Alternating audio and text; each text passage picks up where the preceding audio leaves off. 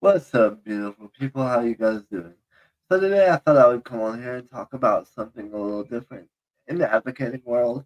It's something that you people with disabilities need to be aware of and keep your eye on. You know those beautiful things that we like to have called Medicaid waivers and all the outdoor and all the fun things we get to do and be included in society? Well, did you know that could soon be gone if we don't keep uh uh, keep doing what we got to do to keep advocating and keep doing things that are very important to us and get our voice heard because there's a thing called Olmstead. And what Olmstead is, Olmstead protects us from being put in institutions and it allows our voice to be heard and it puts our place in the world. It's also what protects laws through the ADA. And they have tried to pass legislation that got up through some fishing kind of uh, legislation that got kind of threw in there. But this legislation states that if a person with a disability does not have a Medicaid waiver or is not on the waiting list and they do not have these laws and Olmstead is not there to protect them, they could be instantly put in an institution.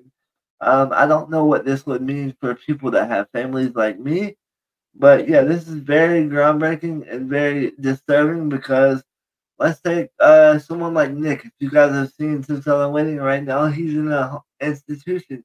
He's been fighting for about eight years to get out. So if this Olmstead law goes in effect and ADA is no longer there, we're gonna basically digress from what we have now to 40 years back.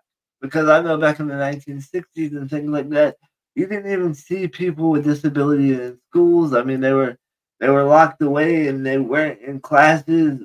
All the things that we have now where kids are in high school, they have classes, they're always doing something. They have things like the Partners Club, which my cousin started back in 1996.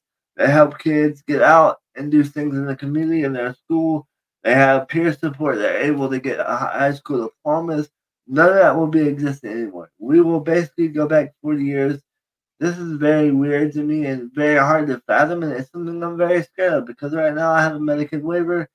But just think about the people that don't have the Medicaid waiver that are still on the waiting list and they're still waiting for a Medicaid waiver. There are over 7,000 people. I know at the time when I did 6,000 waiting the film, there was um, 6,000 at the time. That's what's called 6,000 waiting. But now there's over 7,000 people on the waiting list. Can you imagine just not having Medicaid and not having the services and not having the ADA is something that we fought so hard for. It takes me back to the episode when I did uh the girl Kristen that crawled up the steps. She was the last one to pass legislation and she was the reason why they passed legislation. So now it's more important that we stand up and fight for things that we want. It's more important that we get more advocates sitting on boards and councils and really making our voice heard and really changing the way not only people with disabilities see themselves, but the way parents see themselves.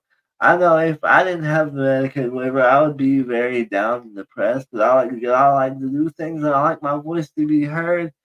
And I can't just imagine not having these services and not having people in my life like Melanie with All-Terrain Georgia. As you guys see, I was able to attend the All-Terrain Georgia Red Cross ribbon cutting to where they're going to go and they're not going to serve with the Red Cross. So the aging people who serve with the Red Cross are now going to be able to continue their duties in the field and do things like that. And it's also going to help with disaster relief so that people with disabilities can have a place to go and a place to turn to when they can't move, when they can't walk, when they or when somebody breaks their leg, they'll be able to tie a gurney to the back of their chair and pull people out of these natural disasters and I even gave them the suggestion of putting a basket on the back of the chair, maybe bringing people food and water and driving them down there. So the people with aging things like getting older and things like that, maybe they can't walk as well as they used to, but they love serving with the Red Cross. Now they're available to do that. But if we don't have the ADA and we don't have the protection in place, then people like uh, Amy and people like me who are starting businesses and who have started businesses will not be able to no longer start businesses. We won't have as much support as we do now. We won't have the government to back us. We won't have politicians to say, no, this is not right. You need to do this. You need to protect the people with disabilities to ensure they live a, a long, uh, fulfilled, and quality life. I know this is something I never thought I would see in my time. I can remember my mom telling me stories of when they didn't have the ADA, when people were just locked away in schools. My dad was telling me one time that they didn't even go to lunch together with people with special needs. They didn't even see them out. I remember uh, the other day I was talking to my dad about a, a cousin or something he had, and he was like, he had a very bad mental disorder, and it was so bad that they had a chain in the bed because they didn't know how he was to act. They didn't know how he was to how he was to react and how he was to treat other people. So they had to keep him chained to the bed because he would go crazy. That's hard to fathom because this is in the 1960s. And back in the 1960s, uh, take Camp, for example. They didn't even have camps for people with disabilities. Now we have camps, we have sports programs, we have all kind of stuff that we're able to get involved in with the able-bodied community. We have colleges like Alabama, LSU, and all that studying basketball teams. But if we don't have the ADA and we don't have Olmstead to protect us, that says no, these people don't need to go in institutions. They need to be out living their own quality of life and doing what they want to do and be a member of society. This will no longer happen. So this is very weird to me. Like I said, I, I can only imagine. It takes me back when I think about it back to the 1960s. Even when I watch movies like Remember the Titans and all that, you never see anybody with a disability. But Crip Camp really hit home because if you ever seen that movie, they really fought very hard for what they wanted. There was a part in the film where they talk about laying down on uh, the ground at one of the local bus garages or bus yards that used to take people from place to place just so they could get lifts on the buses. So this is very uh very impactful to me and it really gets me thinking all the time. And there's been things where they try to raise like cigarette taxes and all that so that we can have these Medicaid waivers so we have more money to fluctuate into these Medicaid waivers and so we have the extra money. So they're trying to raise taxes.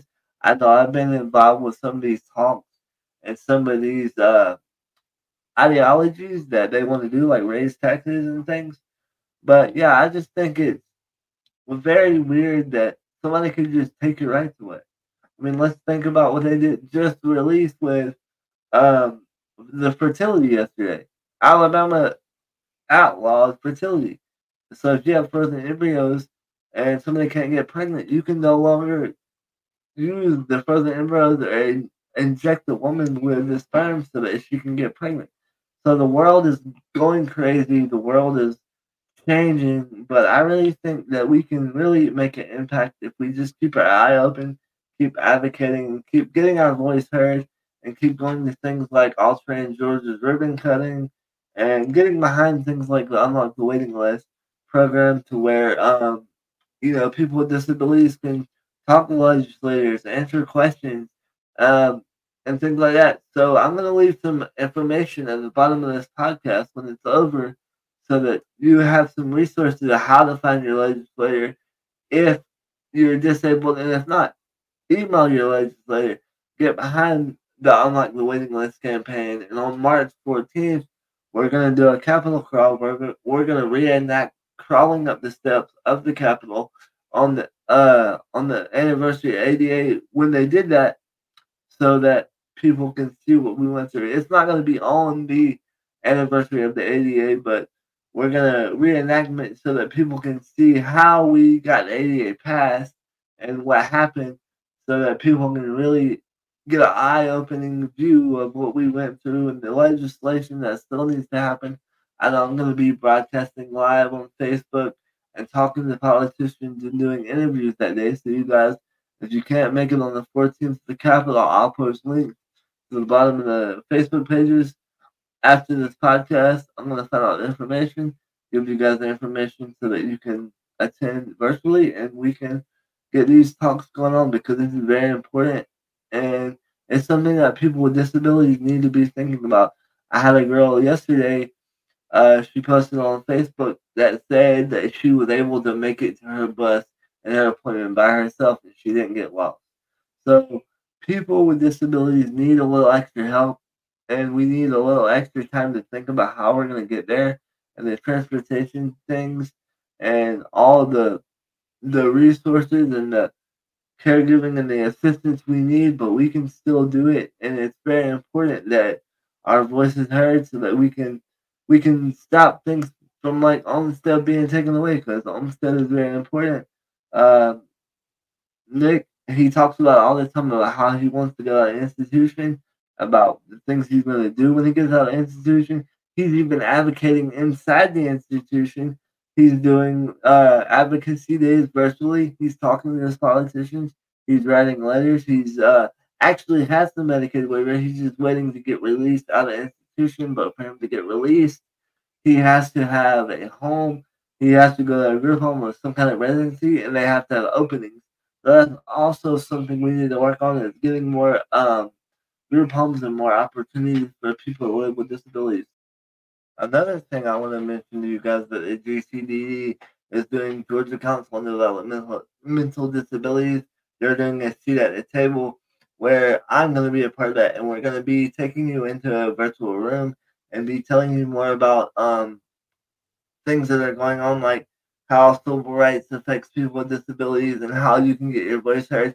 And we're going to have conversations to help you tell your story so that we can teach you how to be a better advocate so that when you go to the Capitol and you do things like this, you'll know how to tell your story and we'll have conversations around issues that you're facing in your community so that you can start developing your story and we can get out our politicians and we can really use this as a place to impact the politicians.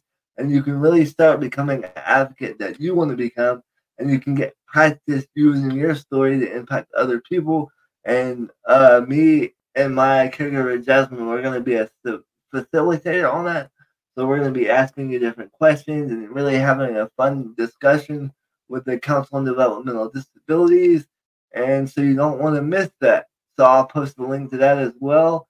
And I'll keep you guys posted on different things going on at the Capitol and be sure to turn in on the 14th so you don't miss me broadcasting live, probably making you guys laugh, interviewing politicians, and really getting our voice heard and getting us out there and changing the way that people with disability are seen. Thank you. Have a great day.